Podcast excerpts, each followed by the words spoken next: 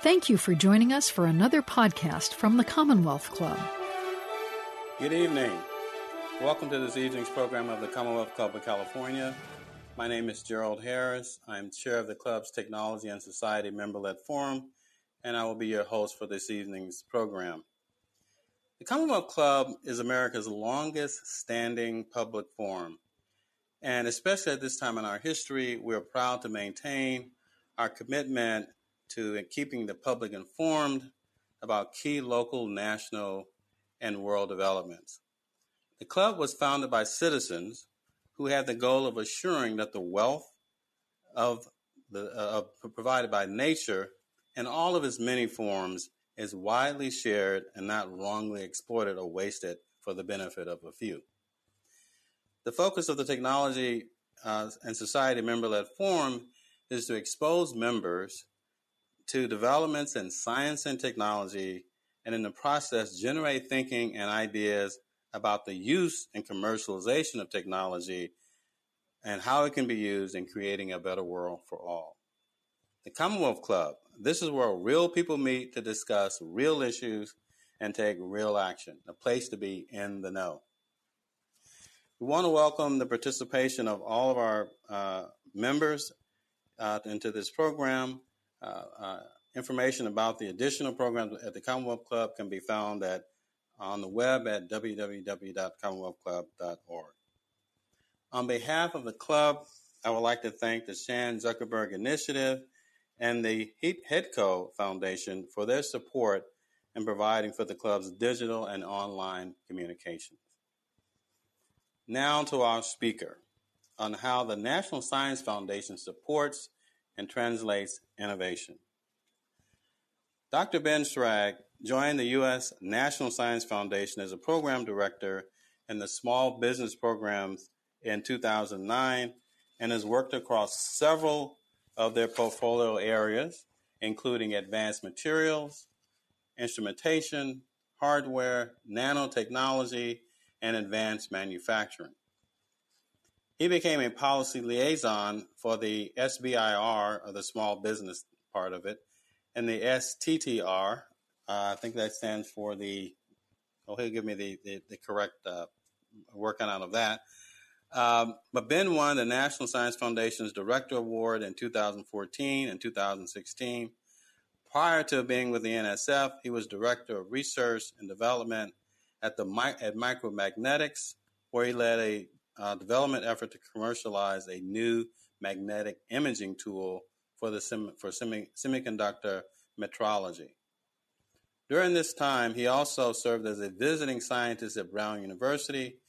Ben received his PhD in physics from Brown University. Welcome, Ben.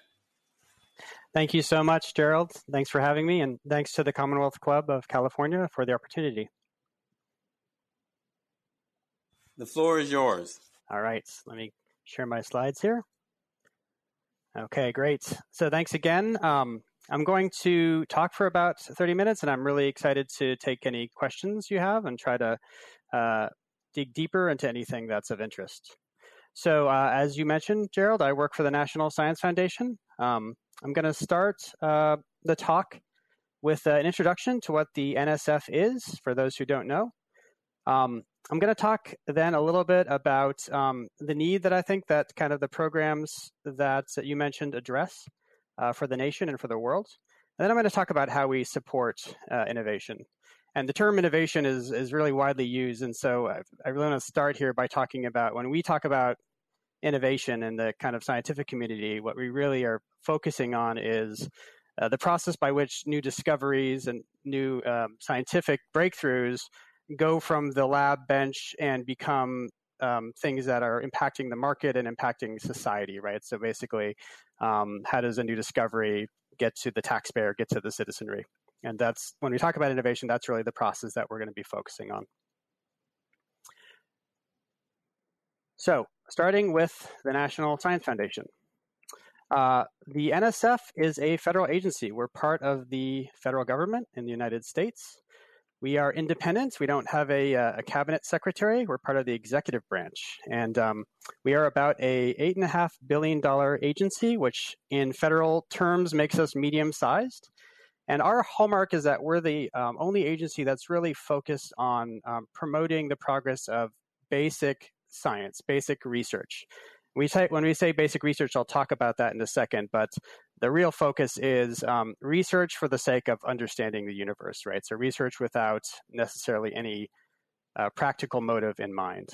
And so the mission of the NSF is to promote the progress of science and thereby to advance the national health, the prosperity and welfare of the country, and to secure the national defense. I'm going to talk about um, different types of research, and so I don't want to go too much into the weeds here, but um, I just want to be able to distinguish when we talk about research and, and R&D that um, there's a few different types of research that we refer to that I'm going to be using, and I want to make sure folks understand them.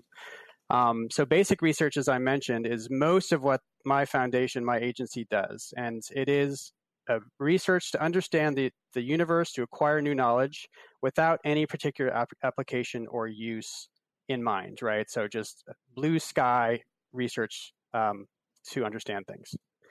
Um, there is other kinds of research that happen, especially when uh, there's a new scientific finding and there is a potential use or practical aim.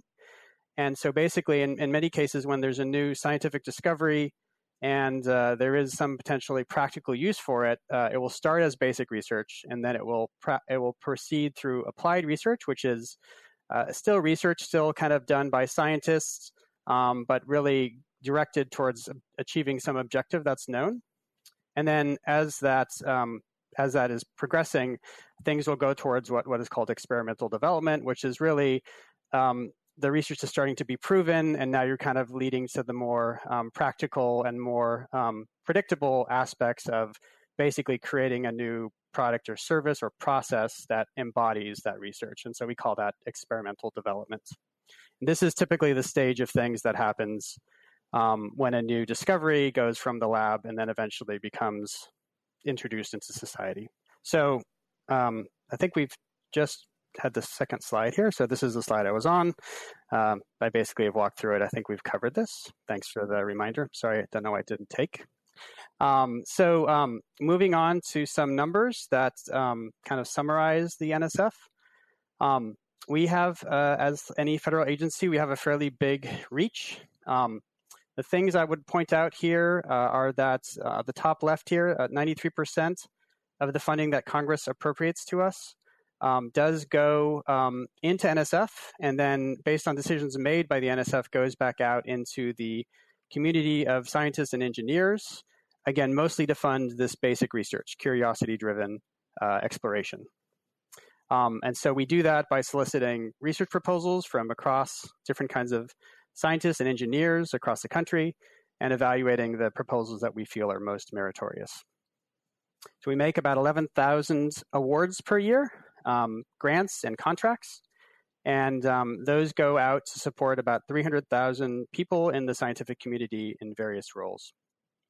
Finally, we're very proud that um, we've funded some of the best and brightest. The lower right uh, data point here is 253, which is the number of Nobel Prize winners that have been NSF supported since our inception.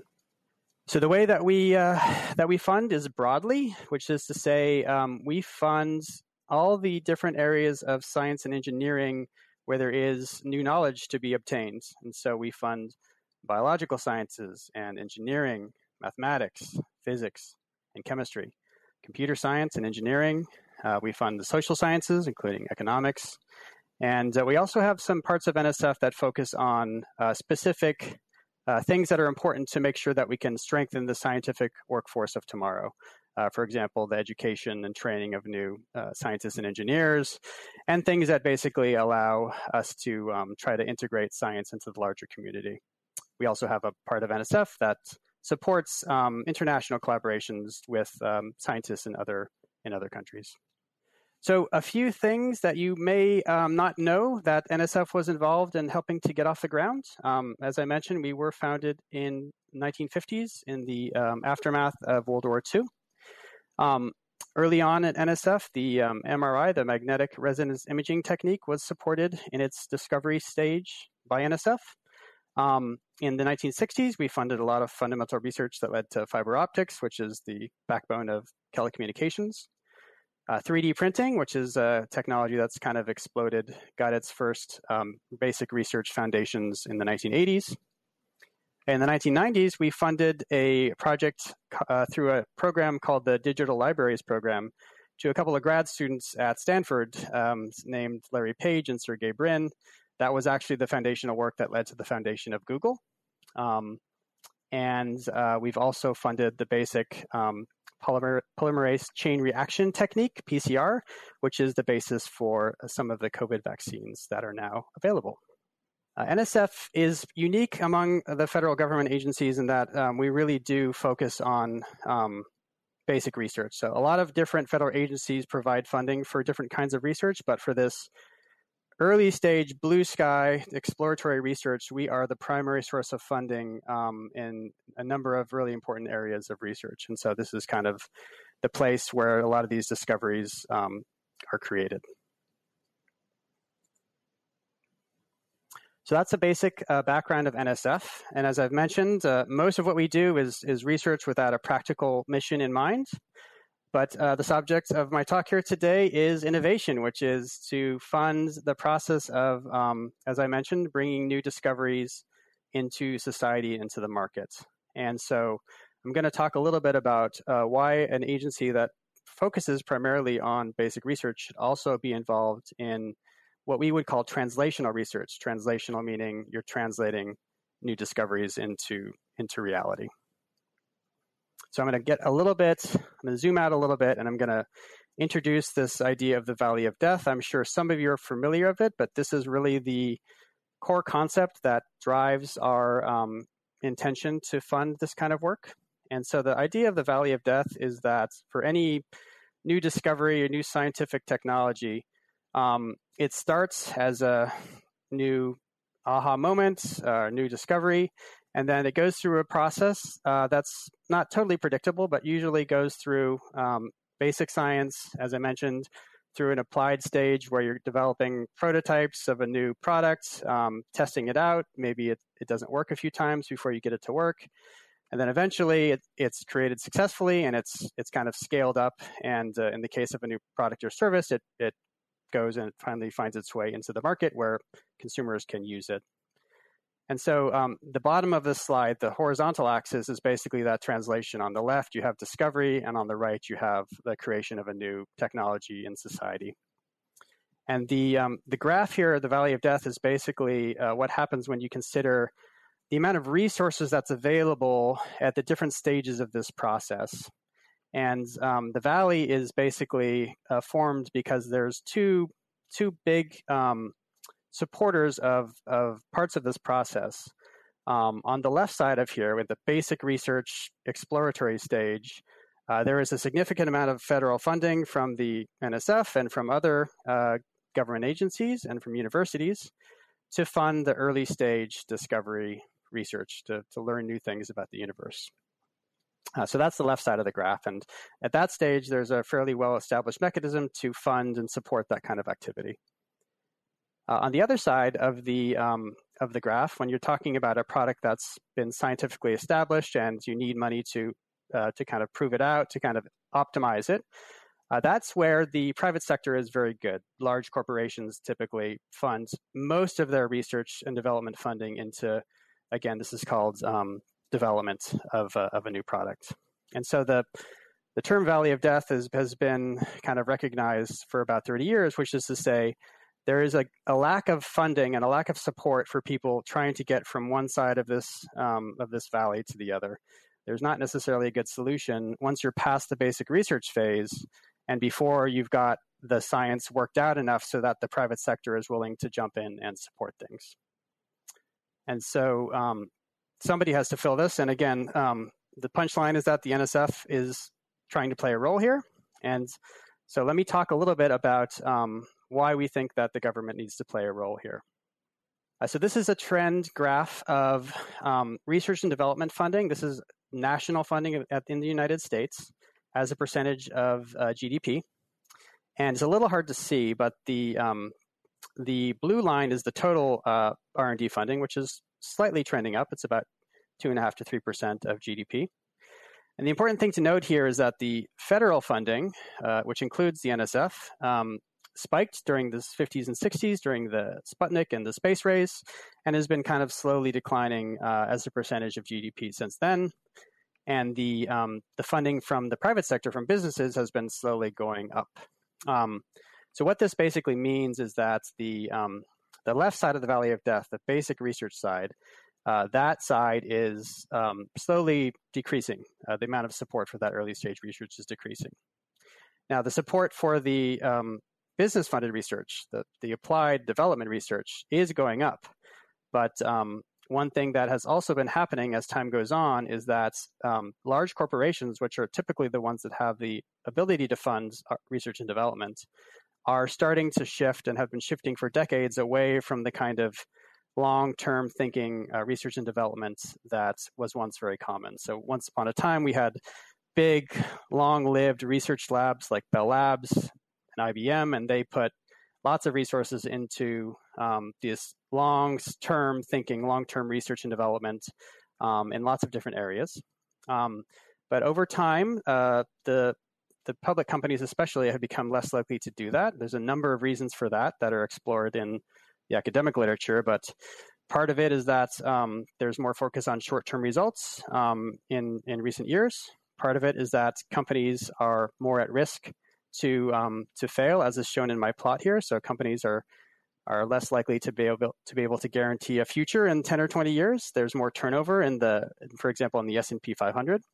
And so companies are just less willing to do the kind of early stage uh, basic or applied research that once was very common for uh, for many of these uh, companies. So it's it's pretty clear that it may not be the solution to have uh, corporate funding of this kind of valley of death. So the other thing that you would naturally think about is what about uh, the investment sector? Uh, this is California. We have a, a, thriving venture capital industry, and the the goal of venture capital is to again get new technologies um, from inception across this valley to um, to commercial success. But it's it's been the case that while the total amount of venture capital funding has grown uh, in a healthy way, um, venture capital uh, has tended to focus more and more on certain areas of the economy, and a lot of those don't have any new science in them. Right? They they are um, great companies, but there's not necessarily real deep technology or new scientific discoveries in those companies. And so if you look at the graph here, the largest four uh, bars here, the, the light blue, the pink, and the green, and the orange, are either software or healthcare and pharmaceuticals. And you can see a lot of the new things that new discoveries happen in the industrial goods, materials, energy, and a lot of really important social, socially important areas receive a very small amount of venture capital funding. Um, so most of the venture capital funding is going to things where there's not a lot of new scientific risk. And that's largely because these kinds of um, companies that have new scientific discoveries at their core take a long time to prove out. It takes a long time to get things to work. It takes a lot of money to make the, the technology work, and it's a little more difficult as an investment proposition uh, versus, say, a company that's a software company where things can move more quickly. So venture venture capital has not historically supported a large amount of um, funding of real new deep science, other than in the pharmaceutical and some other areas of the medical uh, area. Put another way, we have this quote from this is Buzz Aldrin, the astronaut, and this is a Technology Review article from a few years ago. Um, you promised me Mars colonies, instead I got Facebook. Uh, basically, meaning that um, a lot of these investors who are putting money in are putting money into relatively um, relatively mundane things without a lot of new scientific breakthroughs or new kind of technological disruptions involved in them. So this is basically underlining this this this point that the Valley of Death is a is a existing and a growing problem um, that needs to be addressed. And so this kind of leads to NSF's forays into this into this process. And again, the goal here is um, NSF is is already has already continued to fund the left side of the Valley of Death and basic research, and that we have created very recently uh, uh a number of programs and a new directorate at NSF that is attempting to actually create new publicly financed programs that help new technology get across the valley of death. So I'm going to talk, we have a number of programs and I'll, I'll list them, but I'm going to talk really about three of them in particular. Um, and I'm happy to leave you all with information about uh, how to learn more about these or other programs that we run. Um, so the programs here um, are all part of this new directorate that the NSF stood up uh, earlier this year. Um, and they all are different ways for um, the NSF to provide catalytic funding to um, help various groups, universities, or entrepreneurs to um, to take their steps across the valley of death, or to at least get started. And there's a number of ways that we've conceived that we can help in that process um, that I'll talk about, but there's kind of three big ones um, that are the, the lion's share of the funding that we put out. There's a number of things that we can do in the government. Um, uh, the top left corner is accelerate. So we can accelerate, meaning that we can actually provide funding to help people do R&D, to, to prove out new discoveries, to prove out new technology, to actually make it work in the lab.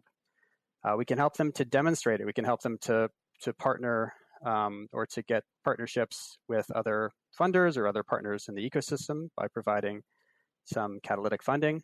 Um, we can help educate. We can help prepare the people who are going to try to take this journey across the valley of death. And most of the time, those are scientists and engineers um, who don't have any formal training in entrepreneurship. We can help educate them and get them prepared to um, to take those steps about how to how to how to really be entrepreneurs in this space. And we can help translate. We can help them directly. We can support companies directly to take this into the market themselves. And so we have programs across these and uh, in these different areas. Um, over time, the NSF has kind of um, developed these programs in response to what we viewed as gaps in the ecosystem of, of science and innovation. And so the um, some of the programs were created in the 70s, a, a time of economic stagnation. Um, some of them have been created very recently, um, but only only this year did we actually create a directorate within the foundation to specifically focus on this particular problem that I've described. All right. Um, and so this is the Directorate for Technology, Innovation, and Partnerships, which is where I work, and, and uh, the programs that I talk about are all housed here. Uh, our goal is to help all of the discoveries that all of our colleagues in the other parts of NSF have made to uh, take things that have practical implications and help them get it out of the lab and into the marketplace and into the taxpayers' hands. All right, so let me give three examples of programs that we fund. America's Seed Fund is a, program called the, uh, the Small Business Innovation Research Program. That's the congressional name. We call it America's Seed Fund. Uh, this is a, a, program by which we fund um, small businesses and specifically mostly brand new startups who have new deep technology innovations, new risky and high impact technologies and we give them money directly to prove out the technology, give them money to do research and development, uh, to start making sure the technology is going to work, and to start building a prototype. Um, this is a phase program, and it provides non dilutive funding of up to about uh, $2 million to these small businesses. And we're looking at um, a number of things in this process. We're looking at the scientific merit, the technical merit of the technology. We want to make sure it, we think it might work. We're looking at the commercial potential. Like any investor, um, will this technology actually solve a problem in the market? And therefore, is there a way you can build a business model uh, for the company that will make the company grow and create jobs? And then finally, broader impacts. You know, we're not just any investor. We're a, we're part of the U.S. government, and so we're not just looking at financial returns. We're looking at the benefits of society. And so, a lot of the companies we fund may have uh, smaller markets in dollar terms, but may have profound societal impacts. They may be educating students or cleaning up the environments or helping to combat um, inequality in society. And so we have the the ability and the mandate as servants of the taxpayer to to think about the broader impact on society when we make these investments. Uh, this is a program that supports about $220 million of awards per year uh, that touches about 800 companies across the country at any given time. And you can see from the pie chart here, they span the entire range of any new technology that you can think of. from semiconductors to materials to robotics to, to new chemicals to new software, nanotechnology and life sciences, medical devices, pharmaceuticals. Um, the goal here is to be inclusive and to let as many great entrepreneurs and innovators compete as possible. Our focus at NSF is really not just on uh, what would be considered a small business, which the government would say any any small business below any business below 500 employees is technically a small business. We focus on startups, and um, most of the companies we fund have fewer than five employees. And the reason for that is that um, these companies are typically the ones with the brand new risky technology, which is where we think we can make the most impact. And they're also the companies that actually create the most new net jobs. And this is data from the Kauffman Foundation. And so um, we are trying to help these companies succeed. And one of the ways we measure impact is by is by job creation. Startups are a great vehicle to do that. Startups are also a great vehicle to um, to help rapidly develop uh, an unproven technology. They they can move faster than other types of companies. So here's some data on the companies that we fund. They're mostly small and very new, and actually we're very proud of the fact that every year, uh, roughly 60% of all the companies we support are getting their first ever government uh, award. And so you may you may have heard stories about uh, Beltway bandits who are getting lots and lots of government funding, but that's not the case uh, for our program.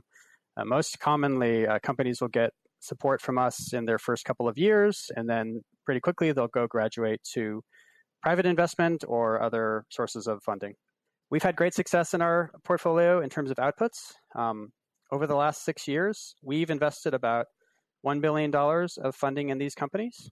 Over the same time period, uh, that same group of companies has raised about $14 billion in follow on funding from investors of various kinds um, and have had about 200 successful exits, which is the way that many of our companies um, reach their eventual success point. Those can include getting acquired by a, a competitor or a partner or by going public uh, in the market. The next program I'm going to talk about kind of spe- stemmed from our work in the small business program that I just talked about. And as I mentioned, we're providing funding to those small businesses to fund research and development. But over time and having supported and worked with so many of these companies, um, we realized that you know most of them actually don't fail because they they're not able to do the R&D. They're actually mostly failing not due to the technology reasons. They're mostly failing due to market reasons. They're failing because uh, their customers don't actually need what they're building or they're they're being outcompeted. And so because we're supporting these companies, um, we can give them all the R&D funding in the world, but if the company is developing something that they don't understand the need for, that's still going to be a company that will probably fail. And so when we saw this need, we basically went and tried to figure out, you know, how can we help not only help these companies develop their technology, but how can we help them understand their business model and their market so that they can lower the chance of, of failing due to market reasons. And so that led to um, program that we call the I-Corps program, the Innovation Corps program that NSF launched about 10 years ago. And the, the fundamental situation here is that most of these discoveries that are created are in the hands of a, of a scientist or an engineer. They, they're the ones making the discovery. A lot of times they're at a university and um, they don't have training in business. They, they know how to, to do the research, they don't know how to do the business. And so the question is how do we train them to, to understand what their technology means, what, what, it, what it says, what its potential is for, for their customers and for the market? Um, and that's the I-Corps program. And so this is a program of uh, experiential education. And the best practice in the private sector, when you have a new technology and you don't know who needs it, is you go talk to customers and you ask them what their problems are. And so this program essentially brings in entrepreneurial leaders to teach groups of researchers to um, to do a process called customer discovery, where they're basically understanding hypothesizing and then proving or disproving what they think the market need is for their technology. And they do that by talking to um, 100 different customers in a seven week period, uh, coached by NSF trained instructors. And some of those teams go through 100 interviews with customers and realize there's actually not a need in the market for this, this innovation. There's not a reason to push it further. And that's fine. And then they, they can go back and, and work on their next research project. For a lot of these companies, however, they um, they do they do talk to customers. They realize there is a need for what they're doing, and a lot of times they'll then create a startup. And so that's about 1,900 teams that we've put through the process, and about 100 about a thousand of them have actually um, resulted in the formation of a new startup company around that technology. And so this is obviously a feeder into the small business program I just talked about. We have I-Corps um, nodes at universities and university sites around the country. And there's also a lot of regional programs um, in different places and states and universities that run versions of the I-Corps program. It's also now been adapted across the rest of the federal government to help folks doing research at those agencies to understand the commercial path for, for what they're doing. Uh, final program I'll talk about is called Partnerships for Innovation. Uh, this is a program um, for universities. Um, and instead of um, what NSF usually does, which is we're, we're going to give folks money to do basic research, to, to publish papers and find out new science. This is a this is basically a money to that same researcher still within a university, but to really um, to do some more work on the technology specifically intended to be applied research, uh, to basically um, start to think about what are the implications, what are the commercial implications of this technology? Could it be something that uh, makes sense to to basically start a company or to, to think about licensing to a to an existing company. So this is a, an R&D program that doesn't it doesn't require anybody to jump out and start a company who's not ready yet, but it does let them start to explore the commercial implications of, of a new discovery. And this is something that's typically based on uh, prior NSF funding to the basic research. And it's also something where all the all these teams that go through this program also go through the I-Corps program so they can also understand the commercial side of their research as well. All right, I'm gonna, I have a couple examples of how this process works um, and specifically uh, around a given technology and how these programs can work together to start with a, a, basic scientific discovery and then go toward a commercial success story. I'm not sure if I have time for all of them, but I'm gonna, I'm gonna talk about a couple of them. Uh, Diligent Robotics is a startup company that um, started back in 2008. A, um, a, professor at the University of uh, Texas named Andrea Thomaz got basic funding uh, in robotics from the NSF um, through a number of basic research awards. Um, that work went on for several years, and in 2015, um, she um, felt like this this work she was doing, which is about how to basically develop intelligent robotics uh, that can work alongside people um, might have commercial implications. Uh, she and a colleague went through the I-Corps program and decided that there is a need for the technology and that that technology was going to be useful in the hospital setting and and specifically to um, to have a robot that's autonomous that works alongside physicians and caregivers to basically support the lower the lower value tasks like gathering supplies and delivering things around the hospital so that the caregivers can spend more of their time um, with patients. They uh, went through I-Corps. They got uh, awards from the small business programs that I mentioned, phase one and phase two.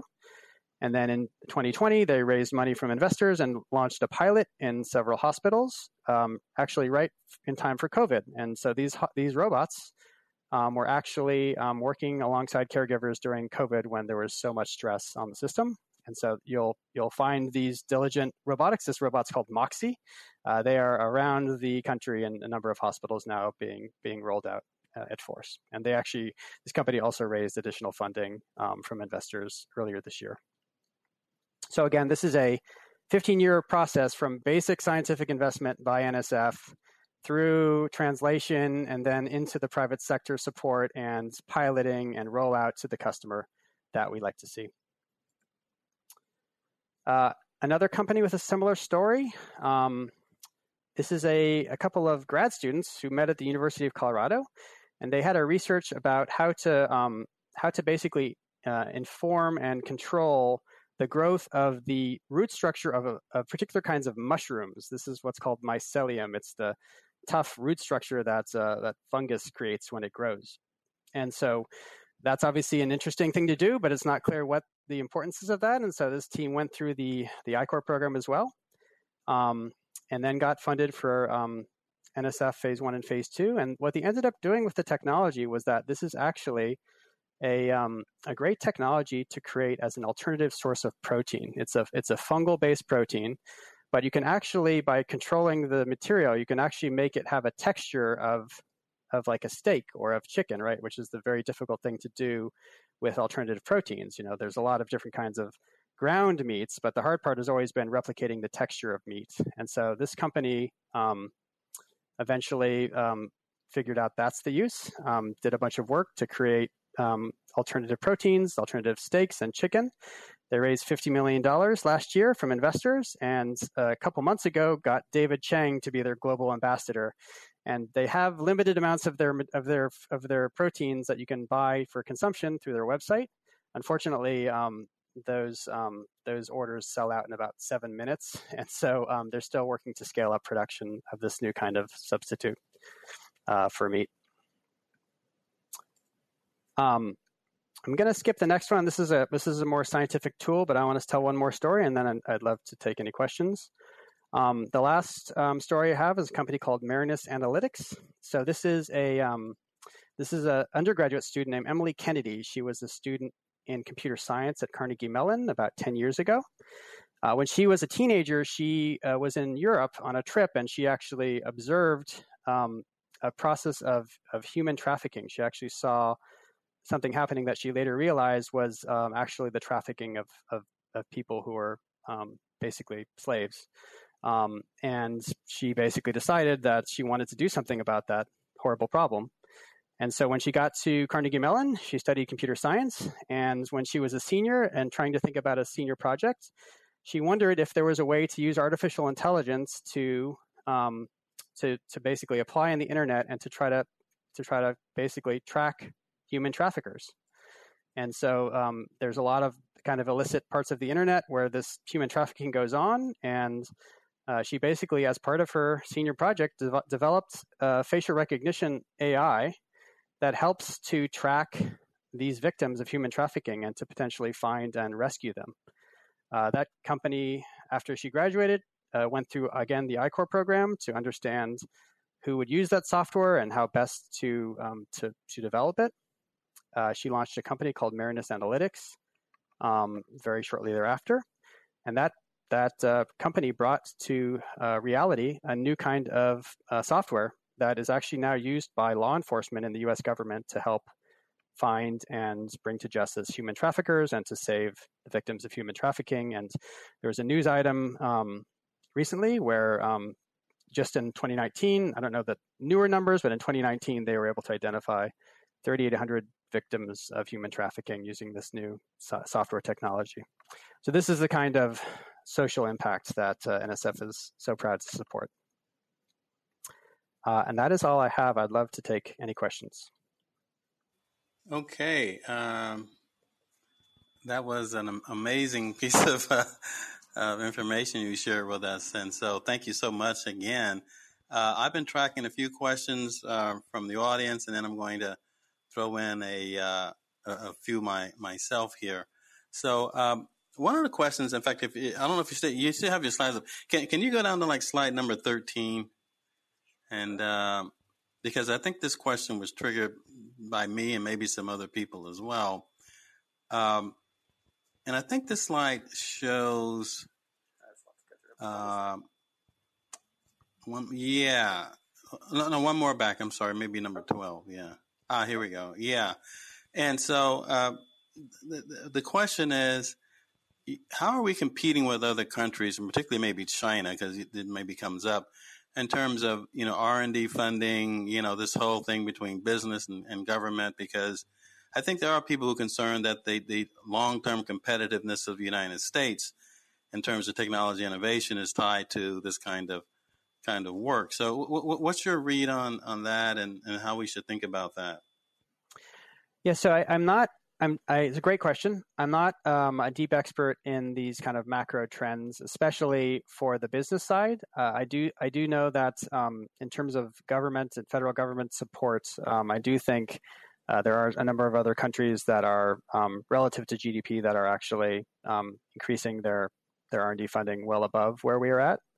Uh, our economy is larger than most of those, um, but the the trends are definitely where the they have a more positive slope, I believe, than than the U.S. federal uh, R&D funding. I'm not sure of the exact numbers, but I do know that there's also some some trends where the say the number of publications, which is one way that you measure scientific output, um, that which has historically been really dominated by United States and parts of Europe, uh, that is starting to be um, that lead is starting to be chipped away as well. But I don't have the actual data, unfortunately. Great, great, great, great. Yeah, no, I think there's uh, you know some some concern about this, and I, as I understand it, there's what a, a, Belt and Road initiative and some other things that China is uh, pursuing, uh, and then I guess uh, certain markets in, IT and others, AI and stuff that is focused on. So I think that's something we can all keep an eye on, and maybe in some future program have some more information on that. Yeah. Um, can you go down to your slide 27? Um, I thought that was such an interesting uh, point you were making in terms of how do you get from oh i'm no sorry go back 26 there we go these, these, two together you know how do you get from oh you know we got a good we discovered something a good idea here but uh, well what, what, do we actually do with it right and i know there's uh, people who, who know that at some point uh, the internet was offered to AT&T and they turned it down saying oh we have no idea what we would we would do with that um, and then not to just pick on them, but uh, if you look at the early reading when the telephone was, uh, you know, being spread, they couldn't figure out what to do with all the capacity, and they thought we'd be we'd be listening to classical music on it, uh, which is not not not what we're we're doing. But this whole notion of uh, you know, what's the market need? Is there somebody already out there doing this? Uh, do you have a real business model to make this work? You know, maybe you can talk a little bit more about that. It seems to be a really tough problem. It is right because the the natural way to start a company is, and you see this in a lot of more traditional companies, is you see a problem in the market and you create a solution based on the problem. Right? That's called a MIST, so market in search of technology, MIST. Um, when you have a new scientific discovery, um, you're kind of you don't get to choose the nail. You're given a hammer by nature, right? By your research, and uh, you have to go find a nail. You don't get to pick it out, and so that is a much more awkward uh, process for sure. Um, and so, uh, you know, this is um, this is something that um, it's interesting, but you know, the the real learning and understanding and best practices on this only really happened in the last ten or fifteen years, where like people realize there's actually a a way you can kind of develop a, a, a scientifically grounded approach to figure this stuff out, right? Because before that, it was really the the Wild West, and um, and so yeah, so I think we've we've worked with uh, one of the leaders in the space is a guy named Steve Blank. He's written some of the the seminal books on how to understand customers' need, and he helped us develop this I-Corps program with one of our program directors who was sick of seeing his company's develop great technology and then fail because nobody cared what they were building, right? Um, and so other other people in in the, entrepreneurial community have been hammering this uh, this issue, like uh, Paul Graham, who founded Y Combinator, which is the, the most successful accelerator in the world. You know, his whole mantra is build something people want. that's so that's the, so the, so everyone knows that. The question is, how do you figure that out? And um, and I think you know the, the beautiful thing about this is it is a we've created a way where it's a scientific process, right? These are scientists, and we're giving them a process. You have a hypothesis. This is who I think my customer is. What experiment do you run to test that hypothesis? Oh, you you need to go talk to customers. That's your experiment, and you have to. And the idea is get out of the building. The building you're in doing research does not have any customers in it, so they make these folks go out and uh, and have these conversations. Um, to do that. So I think it's it's one of those things where we've kind of adapted the best practice that the private sector gave us. Um, for the scientific community that the NSF really understands. Great, great, great. And building on that a little bit about you know uh, the customers, this whole thing around around diversity. I recall several years ago, I was in a meeting where there were some people talking about uh, driverless vehicles, right? And uh, there was a young lady in the audience who said, "Well, so if I'm in the back of a driverless vehicle and someone opens the door and assaults me, what happens, right? And the guy on the uh, podium said, Oh, the camera will catch that. So she said, What camera? and so, you know, it, it, was almost like, you know, the guy had all the technology and all the stuff in his head. But again, it was another situation where where he thought of a customer. I don't think he thought of, you know, 21 year old young lady in the back of the car, or you know, and some people said, "Well, I'm not going to put my five year old kid in that to be driven to school and back because, you know." So this whole thing around customer discovery and diversity and inclusion, can you say something about that because that seems to be an issue that we don't always talk about or get at? Yeah, this is absolutely a huge priority for us, and so. Um, I mean, the, the issue of basically what, what NSF would call broadening participation. Um, we, you know, the scientific community and the entrepreneurial community definitely have demographic imbalances in the community, and uh, NSF has as part of our broader impact, as I mentioned, one of our three criteria, uh, broadening participation as part of it. And there's a number of ways we we um, implement kind of initiatives to try to help move that needle. Um, you know, there's there's a bunch of uh, organizations that support, um, especially say um, racial and ethnic minorities in these areas, um, to kind of get the word out and get them to apply and support them through the process. Um, the main thing I think that we do that just tries to get as many people from every walk of life involved is that we try to make this process less bureaucratic and more uh, welcoming uh, to folks. So you don't have to be an expert in government funding. You don't have to be a, a, scientist at a university. Try to make the process a little more human, a little more personal, and um, and uh, and also to try to really try to, as I mentioned, to try to fund a lot of new folks, right? So I mentioned more than half the folks we fund are brand new. The only way you're going to change the pipeline is by funding new people, and so uh, we really try to take that into heart. Um, we have a number of kind of programs that support participation by underrepresented groups as well during the award that I, I can go into more detail, but there's kind of a holistic approach to all these aspects. And it's, it's really important because there's so many problems to solve and there's so much um, difficulty in all these this scientific work that we need as many talented people as possible. We can't afford to leave any part of society out of this process. It's an incredibly important process. So so absolutely a, a huge focus for us. Right right right um, one question we have from one of our uh, listeners is this uh, does NFL, nsf really just focus on undergraduate uh, universities or what, what's your look there I mean, so um, NSF programs at all levels of education in, in the science and, and engineering area. Um, I mean, you know, most of the funding is for basic research, and so most of most of basic research is done by faculty members and staff and grad students. That's most of it, but there's a lot of projects that have undergrads involved. Um, we have funding in the small business programs I mentioned that allow our folks to get additional support to bring in undergraduates, also to bring in uh, veterans, to bring in, in some cases, high school students to try to try to get those folks a um, what they would call an alternative research experience. That's not necessarily going and being a professor but you know maybe they graduate and they want to start a company right? Uh, i i had this experience you know i, I thought i was going to go and be a scientist at university or something and then i happened to fall, fall into a startup at when i was finishing grad school but i had no way to know that was a, a, a route i could take. I didn't thought about it seriously and so to try to be able to provide opportunities where people can see that there's more than one path to being a scientist or engineer uh, especially when a lot of these folks are graduating now, really want to have a, a, tangible impact on the world. That's that's really important for a lot of them. So we try to give the students different paths to work with our companies and to see the potential that they could do that as well. Right, right, right, right. Um, a couple more questions here, uh, and, and, this one I'm gonna see if I can phrase this the right way, but it has to do with uh, this, this, concept of, of sovereign wealth funds, right? Because there's some people are concerned when they see like Google on your chart there. Uh, like they, those guys are billionaires, right? Well, what happened to the government? Did the government get any of that money? Did, should we have had stock in that thing, or you know?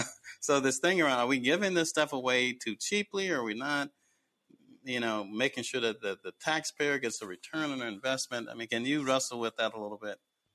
Yeah, that's a that's a great. I mean, that's a great kind of um, almost Solomonic dilemma, right, or discussion. I, mean, I can you can see great arguments on both sides of that. Um, so the way that we think about uh, this, this sounds kind of like a return on investment question is is based on job growth and taxes, right? So it is very indirect. Um, there's absolutely uh, this is obviously not in my pay grade, but there's absolutely an argument to have some more direct payback when you fund something that's successful. Can you can you get a percentage? Um, the trick there is that it it's you risk the issue where you um, you hurt the chances of the company by creating these strings and by maybe taking a position on the cap table. You know, our investors who put who put money in our companies uh, after we fund them are already a little worried about what, what is it does the government have strings here that they're gonna they're gonna screw something up and so uh, the the magic of kind of how we can help these companies um, there's a trade-off between you know getting that money back directly and maybe the chance that you're making it less likely that they can succeed so there is no direct payback the idea here is that um, the, the capitalist motive will lead this technology to its best purpose. And that, by the way, when we're evaluating these things, we're looking at the broader impact. And so if we see that maybe this is a billion dollar company, but it's not going to help, it's not going to make anyone's lives better, it's maybe going to make people's lives worse, that's something we take into account. And sometimes that's the reason we don't fund what is otherwise a great company. So we have that kind of um, societal angle that we apply as well. Great. Okay. So one more question, then I'm going to thank you. So how, how can a regular citizen uh, get involved in this kind of thing? Uh, you know, we got a lot of smart people who they're curious, they want to know, and, and, they may have some good ideas. Absolutely. So, um, I mean, there's a number of ways in. I, I would say um, one thing I didn't go into too much, but the you know our whole our whole agency what we do is we we we get people propose projects to us and we decide we have to decide which ones to fund and which ones not to fund the way we do that is by a process we call external merit review and external is because we bring in smart people from outside the NSF. They're not government employees. They're people in the in the world who know about science, who know about technology, who know about startups, to give us advice and also to give feedback to that applicant. So if a small business pr- sends us a, a proposal, uh, they're going to get feedback from experts in science and technology and startups telling them, okay, this is good. You should you should fix this. So if anyone in the in in the country has interest in, and expertise in any of those areas, startups or investments or any particular area of the economy where there is R and D, uh, we would love for them to volunteer to be reviewers and to help us make good decisions and to help give guidance to these startup companies. Um, if they're interested in potentially participating, uh, we have um, we have program directors that are that are always willing to talk to people or just call us up and maybe give us a sense about what you're doing and whether it might be a fit. Um, I get I have talked two or three of those people per day. It's great to hear how people are trying to change the world, and so um, they're welcome to reach out to me directly, and um, I'll try to figure out if there's something in our foundation or maybe somewhere else that's a good fit. Um, and the other thing I would say is, you know, um, there's these entrepreneurs need a tremendous amount of peer support. And so if you're part of a if you're part of a network where there's there are startups or entrepreneurs, there's lots of ways you can help be an advisor or supporter of them through the normal networks, not necessarily through NSF, but through normal networks. You know, our entrepreneurs, it's incredible the amount of support they get from people who don't have a a, a dog in the fight. They just want to help somebody do something important. So, so yeah, help help an entrepreneur, and uh, and maybe that's uh, that's a great way to give back. Great. Well, Ben, you've done a f- tremendous job uh, a lot of good information here. Uh, not very many questions left here, so I'm going to let you get back to your uh, evening there. I have to tell people you're on the East Coast a little bit, a little bit later for you than this us out here. But again, thank you so much for sharing this valuable information. We appreciate your time and your energy, and uh, look forward to you know uh, great ideas coming out here and changing the world. Absolutely. Thanks so much. All right. Thank you so much. Appreciate it. Bye, everybody. You've been listening to the Commonwealth Club of California. Hear thousands of our podcasts on Apple Podcasts, Google Play, and Stitcher. If you like what you've heard, please consider supporting our work and help us bring 500 programs a year to listeners like you. Go to commonwealthclub.org/donate. Think your way around the world with our travel programs to exciting domestic and international destinations. And when you're in the Bay Area, please join us live at our events. Thank you for listening and for your support.